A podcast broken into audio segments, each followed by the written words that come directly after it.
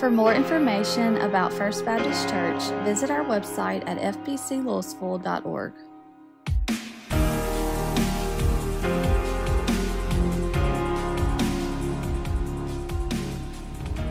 All my life, He has been faithful, right? He has been so, so good. And we're going to talk about praising the goodness of God today. So it was, it was um, a God thing that God uh, prepared the music to prepare our hearts to hear His word this morning. So open your Bibles, if you will, to Psalm 100. Psalm 100. We've been talking about revival, right? As we've been having a family discussion about revival and, and God preparing to do a tremendous work in His church and in our lives. And, and uh, as we do that, we have to prepare ourselves, right? As, as we gather ready for God to do something, we've got to make sure that we're, that we're prepared. We've talked about for the last couple of weeks about getting desperate for God. We've got to be a people that are just desperate for a movement of God in our lives and in the life of our church. Have we gotten to that point yet where, where we just we don't want anything else? This is the most important thing. We are desperate for a, touch from God. We've talked about cleaning out our junk, right? We talked about getting all those things that clutter up our spiritual life, getting those out of the way so that we can properly hear God, so that we can be ready to move when God says to move. We can be ready to do what He calls us to do. To do that, we've got to kind of get the junk cleared out of our lives. We talked about that. We talked about that we have to stop, look, and listen, right? Sometimes we're so busy talking to God or we're so busy moving through life that we just don't pause to listen to God. We don't stop we don't look for him and we don't listen for him. And if revival is going to be something that's going to overtake us, then we're going to have to stop, look, and listen. Because God is talking to us. We've got to listen for him to do that. Last week we looked at getting honest. We've got to get honest with God about ourselves. We've got to get honest with each other about ourselves. It's about being transparent, it's about being authentic. It's about not being separated by how we think people believe we ought to be. We've got to be faithful. We've got to be honest with God about who we are. And, and you know, God knows our, our failings. God knows our shortcomings. God knows where we, where we stumble and we suffer. So it's not any surprise to God, but we have got to be real with Him. And we've got to be real with each other. We've got to ask each other to pray for each other. We've got, to, we've got to tell each other what's going on in our lives so that we can know how to pray for one another. As a body of believers, that's what we're supposed to do to lift one another up, to celebrate with each other, absolutely, but also to pray with each other when we're going through rough patches. We've got to be willing to be honest with our brothers and sisters. If we're going to experience true revival, we've got to get these things, pride and, and, and whatever it is that's keeping us from from being uh, legitimate with each other. We got to get that out of the way so God can do a tremendous thing in us. And so today, we're going to be talking about singing in the wilderness. Singing in the wilderness. Psalm 100 is a song of hope. Those of us who have been going through Psalm the last couple of weeks, we've been seeing David praying some really honest prayers to God. Things are not going well for David. His son is trying to kill him. He's on the run in the wilderness. And what is he doing? He is praising God with his words. He's calling on God. He's being totally dependent on God. He is desperate for God in his life. These are, these are the things that, that we see that uh, David is a great example of that we need to get into our lives. And so now we see a song of hope where David shouts words of, of encouragement, words of praise. Take a look at beginning in verse 1. David writes, Shout joyfully to the Lord, all the earth. Serve the Lord with gladness. Come before him with joyful singing. Know that the Lord himself is God. It is he who has made us, and not we ourselves. We are his people and the sheep of his pasture. Enter his gates with thanksgiving and his courts with praise. Give thanks to him. Bless his name, for the Lord is good. His loving kindness is everlasting, and his faithfulness to all generations. Boy, how far David has come. Right? How far he has come. He started out on the run, hopeless in himself, looking to God, And it's amazing what time spent with God will do for you. It's amazing. And I think, you know, if, if you really get into your devotional time or you really get into your prayer time with God and you really commit to spending some time alone with God, you will be amazed at how your perspective changes. You'll be amazed at what time spent with God will do for you. And that's what David is discovering right now. This is a psalm of praise from the beginning to the end. He is praising who God is. The two stanzas that we just we just read together call us to praise God passionately and to praise Him continually for who He is and what He does. Not during the good times, I mean, not during just the good times, but to continually praise God for who He is and what He does anytime. David communicates, I think, seven really important things in this psalm. And they're covered in the first, the first few verses that we looked at together. He says we should shout joyfully, not just scream not just scream, but shout joyfully to the Lord. Let's not be afraid to be heard praising the Lord. Shout joyfully to Him. Serve the Lord, not begrudgingly or, or half heartedly, but serve the Lord with gladness. I think about, while I was reading this verse, I think about one of the, there's a, a song, I don't even know if anybody sings it anymore, but there's a song that, that, uh, that came out. It was, a, it was a contemporary chorus. Uh, but it's, I, you know, it says, I will enter his gates with thanksgiving in my heart. I will enter his courts with praise. I will say, This is the day that the Lord has made. I will rejoice, for he has made me glad. He has made me glad. He has made me glad. I will rejoice, for he has made me glad. And that's kind of what David is saying that that song was taken from the, the words and the spirit of Psalm 100. And that's, that's, what da- that's what David's doing. He tells us to shout joyfully, to serve the Lord. He says to come before him, not just with repetitious singing, not just with repetitious singing, but with, a, with joyful singing. It's not about just saying the right words over and over again. It's about just being open to the Lord and, and by letting your joy in Him spill out through your mouth and through your actions, spill out so the world can see, so God can be glorified by that. He tells us, David tells us to enter His gates. Enter His gates. He says, Come into his church with a thankful heart. Are we here this morning with a thankful heart? Are we here this morning because of what God has done for us, the abundance that God has done for us? Even through tough seasons, God continues to love us and continues to bless us. He continues to carry us. So, do we enter his church with thanksgiving for that? How about entering his courts? Come into his presence with a spirit of worship.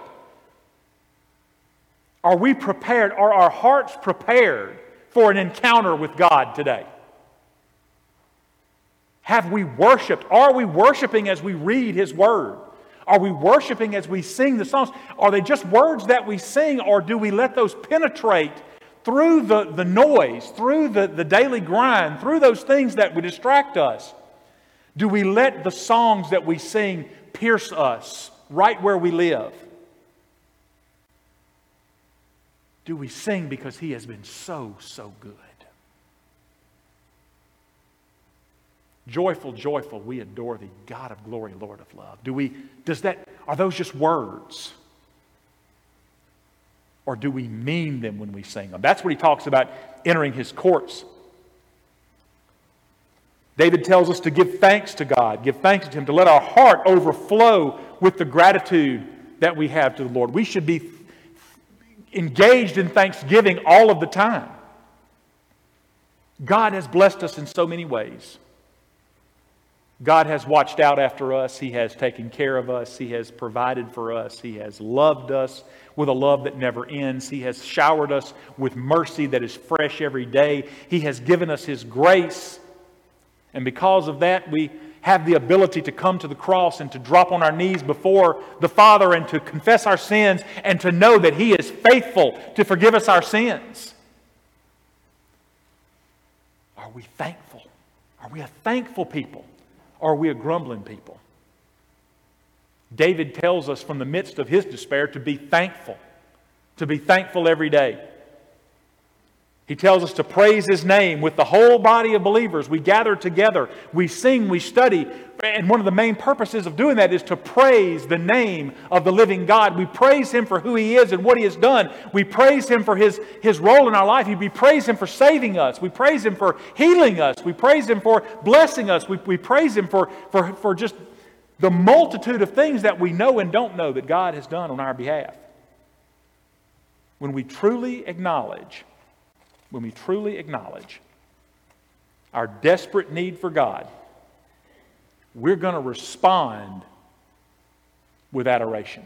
When, when, when it truly makes sense to us what God has done for us, how far we have come, how far we have yet to go, but the, the idea being that God is not going to leave us to walk that path by ourselves, that He walks with us every step of the way. He is around us, He is over us, He is above us, He is everywhere. He is taking care of the things in our life that, that He promises He is going to do. The only way we can respond to that is with joy and thanksgiving and adoration for who He is. When we realize the abundance of God's gracious gifts that he, have, he has bestowed on lives that are unworthy. Guys, let me tell you something. We are unworthy for what God has done for us.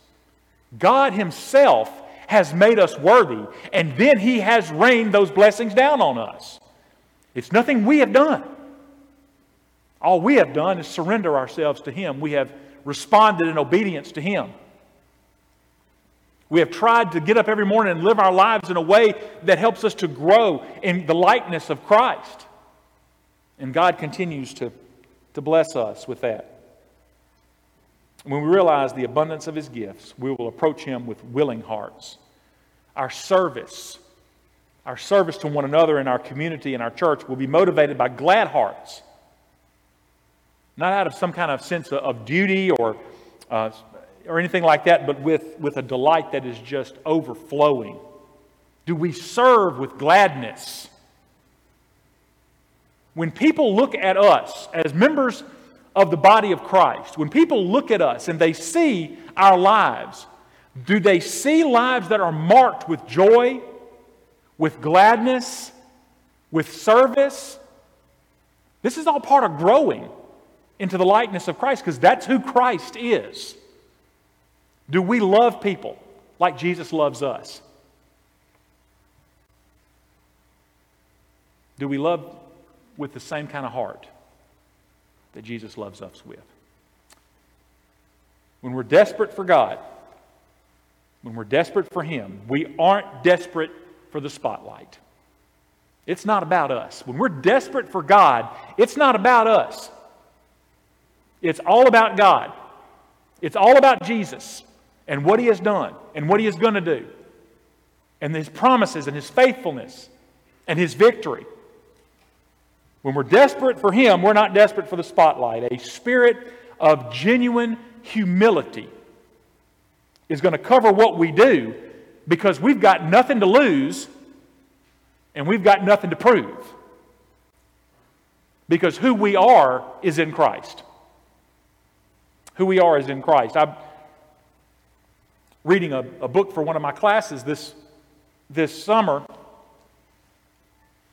And one of the things it talks about is overcoming um, the parts of your personality that make you a success are the same parts of your personality that can also trip you up. And so, one of the things that it talks about is that, that folks that are very successful people, um, they can tend to shift their focus inward and it becomes about them.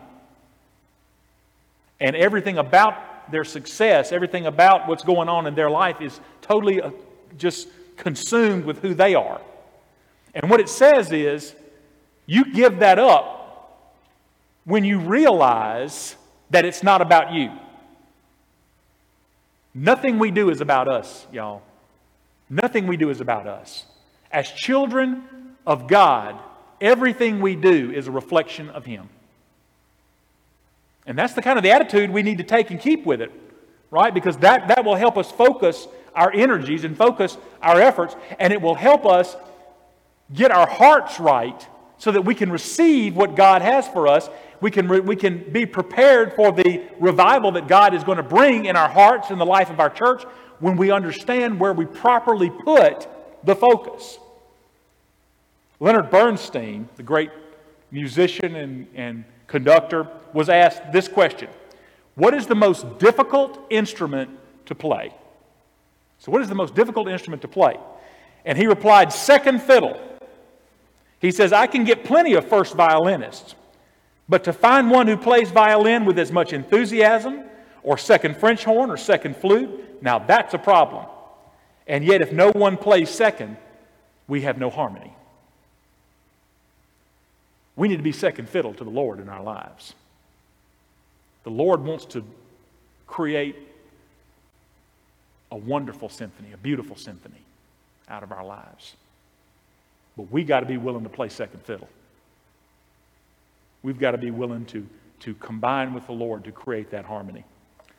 In this world of self worship, though, our desperation for God drives us to our knees in worship before the one, the only one, who is worthy of our praise.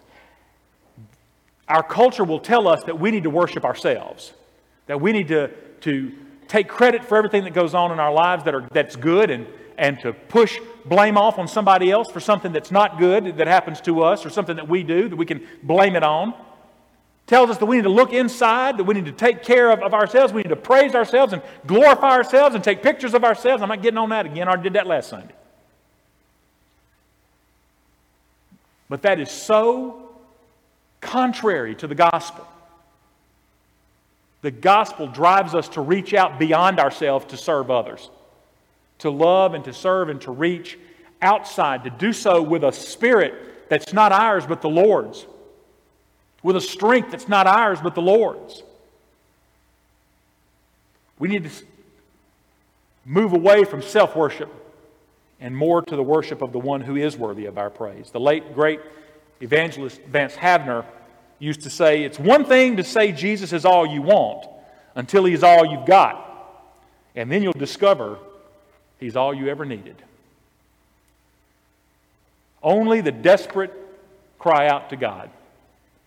Only the desperate cry out to God. The self satisfied can't, the self sufficient won't. Notice, if you will, the characteristics of, of those that Jesus blesses in the Beatitudes in, in Matthew 5.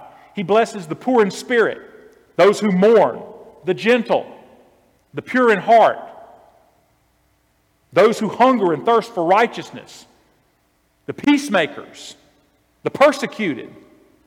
Those descriptions are a far cry from the, from the self made man that our postmodern generation tells us we need to make sure that we honor and we glorify.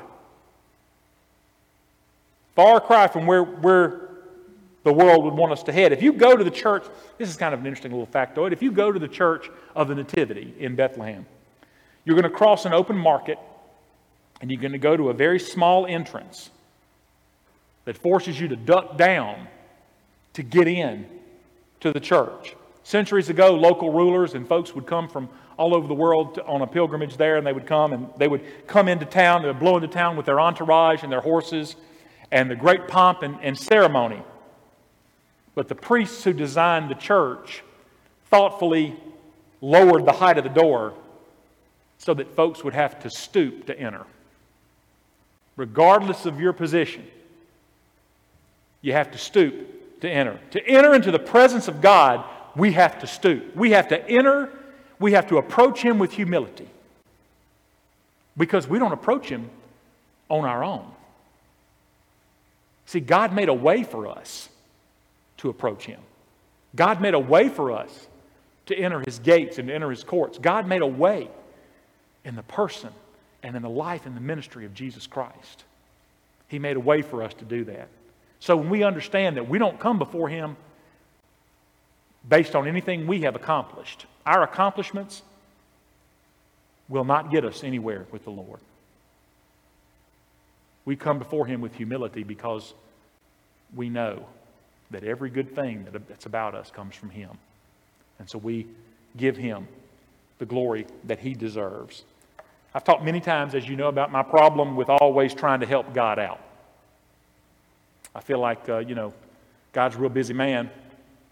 So sometimes if he doesn't answer fast enough, I try to take care of it myself. I know you probably experience the same problem too.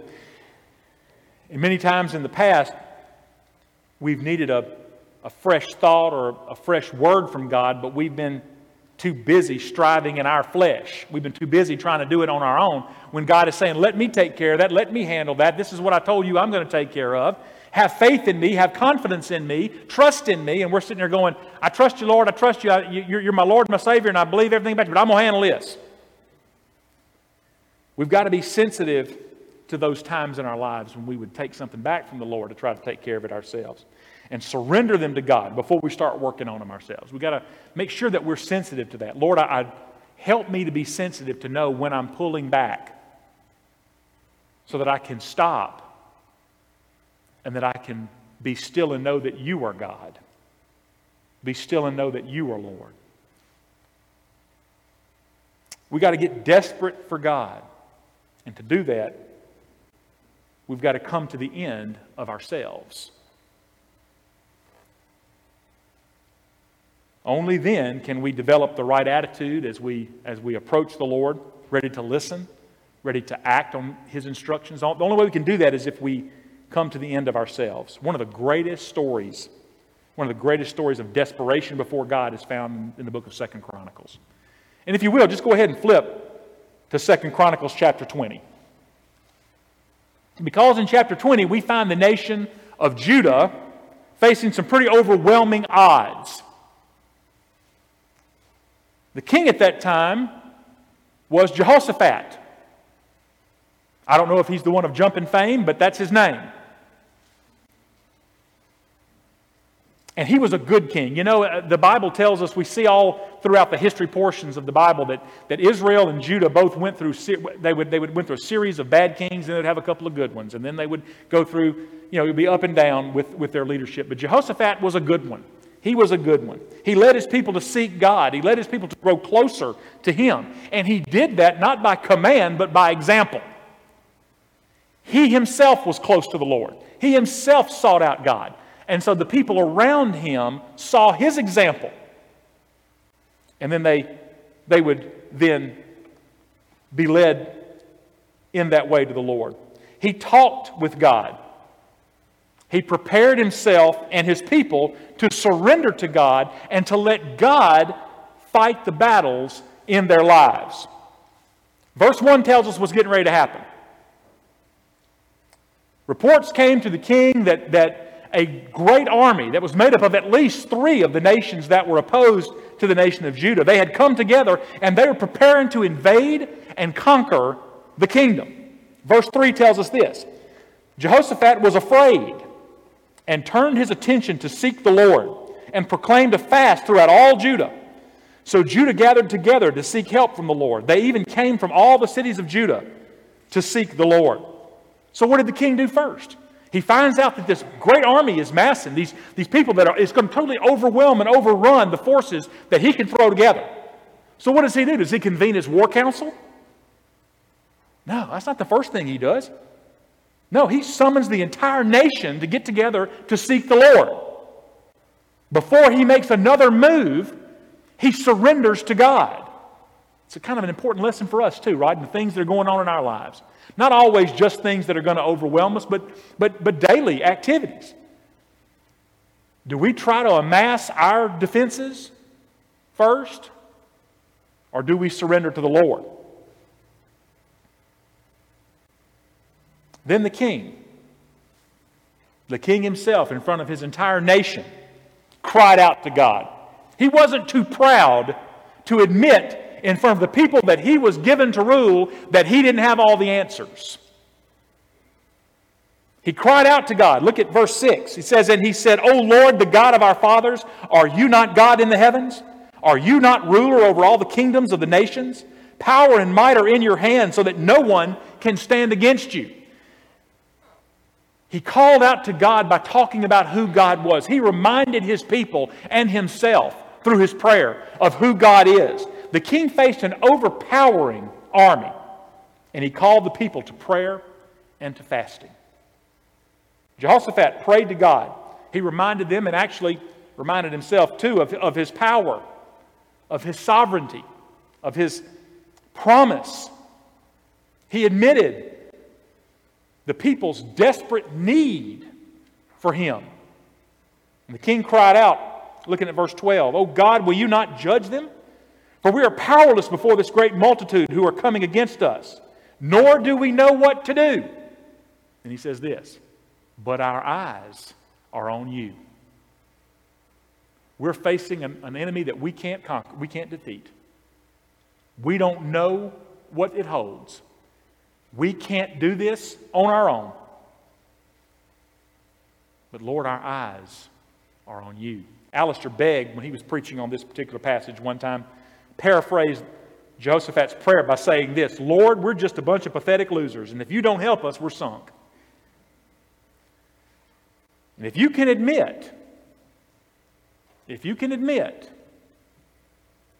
that you need God, that you can't handle it on your own, no matter how hard you try, then you're well on your way to being desperate for God to move in your heart and your life. And that's the way it is with all of us. When we can admit to God that we are not able, then God can say, I am able.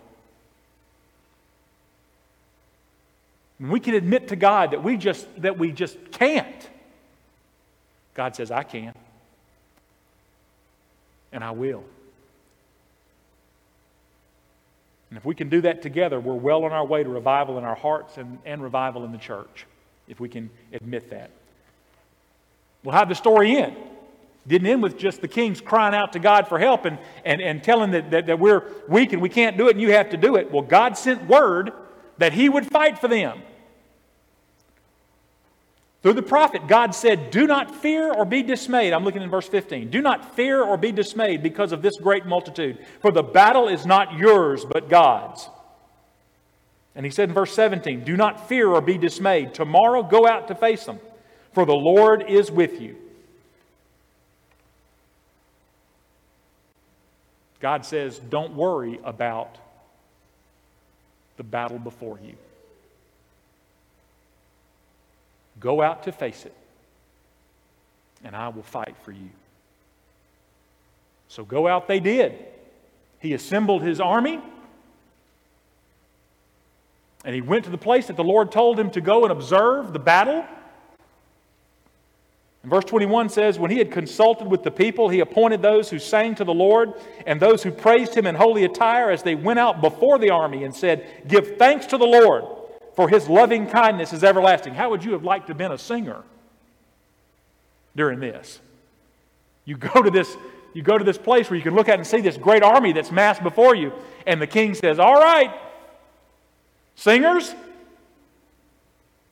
people who sing praises to the Lord, line up in front of the army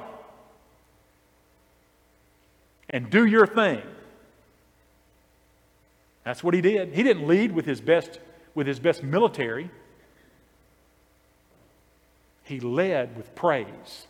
He led with those who give thanksgiving. He led by leaving it to God. And God was true to his word.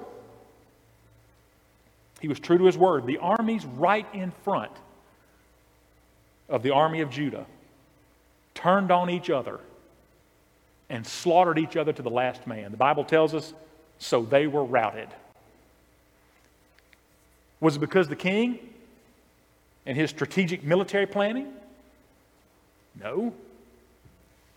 Was it because they outfought or they outmaneuvered this huge army? No. They didn't lift a finger. What they did lift was their hearts and their voices to God. And God delivered them. God was the only plan. They surrendered themselves to Him completely, and He won the great victory. There was no plan B. There was nothing outside God intervening in this situation that would have saved this, the nation of Judah. They went to that plain and they watched God move. They watched God fight that battle for them. But it was because they left it with Him. Lord, we don't know what to do. We can't do this on our own, but you can, and we know you're going to take care of us. Do we pray that prayer? Have we prayed that prayer? You see, the victory and the glory was the Lord's, and it still is. When we're willing to admit our inability, we're willing to admit our weakness to God, when we're willing to fall on His mercy and grace, when we, like we discussed last week, when we get real, get honest with God, when we praise Him, He will move in our lives and in the life of our church in a mighty way. When we surrender and leave it with Him. The doxology is a hymn that I just love. A little short thing. We used to sing it all the time when I was growing up at First Baptist Church, Moss Point. You sing the doxology all the time. Praise God to whom all blessings flow. Praise Him, all creatures here below. Praise Him above, ye heavenly hosts. Praise Father, Son, and Holy Ghost. Is that a part of our hearts? Do we praise Him? Do we lift Him up? Do we honor and glorify Him? If we're praising God, we're not praising ourselves. If we're praising Him, we're making, making much of Him and less of ourselves. You see, our praise should, should necessarily involve surrender. Our praise has to be a surrender of ourselves to Him. Our agenda, our desires, who we are, we surrender it to Him. And because of that, our voices can be lifted in praise to Him because He is going to handle it. He's going to take care of it. He is going to lead us. He is going to direct us. Do we need to die to self and surrender to the reins and surrender our reins to the Lord? Is that, that's the question that we have to answer. And that, we can only answer that in our hearts, our own individual hearts. And then we get together and answer that corporately as a church family. But do you need to die to yourself and surrender the reins of your life to the Lord? Because that's the only way that this path that we're on together is going to work. Otherwise, we're, we're pulling against the Lord. Do we give Him the reins? Do we give Him control? Do we give Him that of ourselves that we have to give up so that He can make us who He created us to be? If we're going to experience revival, we got to give up us. I got to give up me. You've got to get up, give up you. It's not about us. It's about the kingdom of God. It's about the challenge that we have as believers. Look, if you're here today and, and you haven't made a decision, if you haven't made the decision to give everything to the Lord, to make Jesus Christ the Lord and, the Lord and Savior of your life, then you got to give up the reins to experience the blessing that God has for you. Got to give up the reins. You got to let Him handle it. You got to let Him be Lord and Savior. It's one thing for us to say intellectually, yes, Jesus is Savior and Lord of my life, my hope, my glory, my all. Wonderful Master, enjoying Him strife. On Him you too may call. It's easy to say that, it's easy to sing it. But are we doing it? Are we doing it? Have we made it a part of who we are? And that's what we have to, to grapple with. It's going to take every one of us doing that, every one of us surrendering, every one of us laying down whatever it is that, that would separate us from the Lord, laying down that, the agendas that we have, whatever that is, whatever it is. It's going to require us being honest with each other and truthful with each other and loving one another it's going to require us to serve more than we thought we could, to love greater and deeper than we thought we could. Why? Because we're not doing it in our own strength, we're doing it in the strength of, of God. We're doing it because the Holy Spirit is living inside us and moving and, and, and teaching and breaking and rebuilding. And that's what He does. And thank goodness He does that. Thank the Lord He does that. But we got to let that happen if we're going to be the church. And I don't mean this, this particular church, but if we're going to be the church that God wants us to be if we're going to be the people that He wants us to be, the people that He's created us to be, These are the things we have to do, and it starts with letting go of us picking up more of Jesus Christ. You ready to do that today? Father, I just, I just thank you so much for the way that you, that you teach us. God, I thank you for your love for us. God, I, I just thank you for all the ways that, that you continue to reach out to us when we're disobedient, when we don't listen, Lord. You're, you, don't, you don't just throw in the towel and walk away and say, Fine, you have it on your own. Father, you, you continue to call us to what's good and what's best. You call us to what's right. And Lord, sometimes in order to pick that up, we've got to let down, we've got to put down some of the things that we are, are carrying throughout life, some of the things that, that weight us down. We've got to clean out the junk in the, in the closets of our, of, our, of our faith and our spirit. Lord, we've just got to, we've got to listen. Lord, we have to thank you and, and live a life of thanksgiving and, and praise to you for everything that you are. Lord, we're going to need strength to do that. We're going to need help doing that. And Father, like so many times when you call us to do things, you also provide the way. And Lord, I just thank you for, for sending Jesus to be the ultimate example. Thank you for the stories that you give us in your word, these uh, of people who were broken, fragile people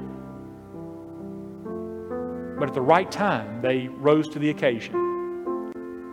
Lord, let this be our time. Let this be our time to rise to the occasion. There is a world that desperately needs to know who you are.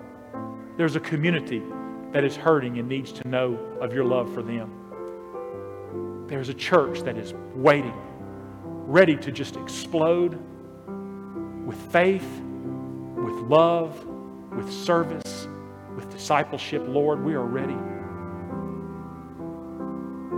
Fill us with your heart today. In Jesus' name.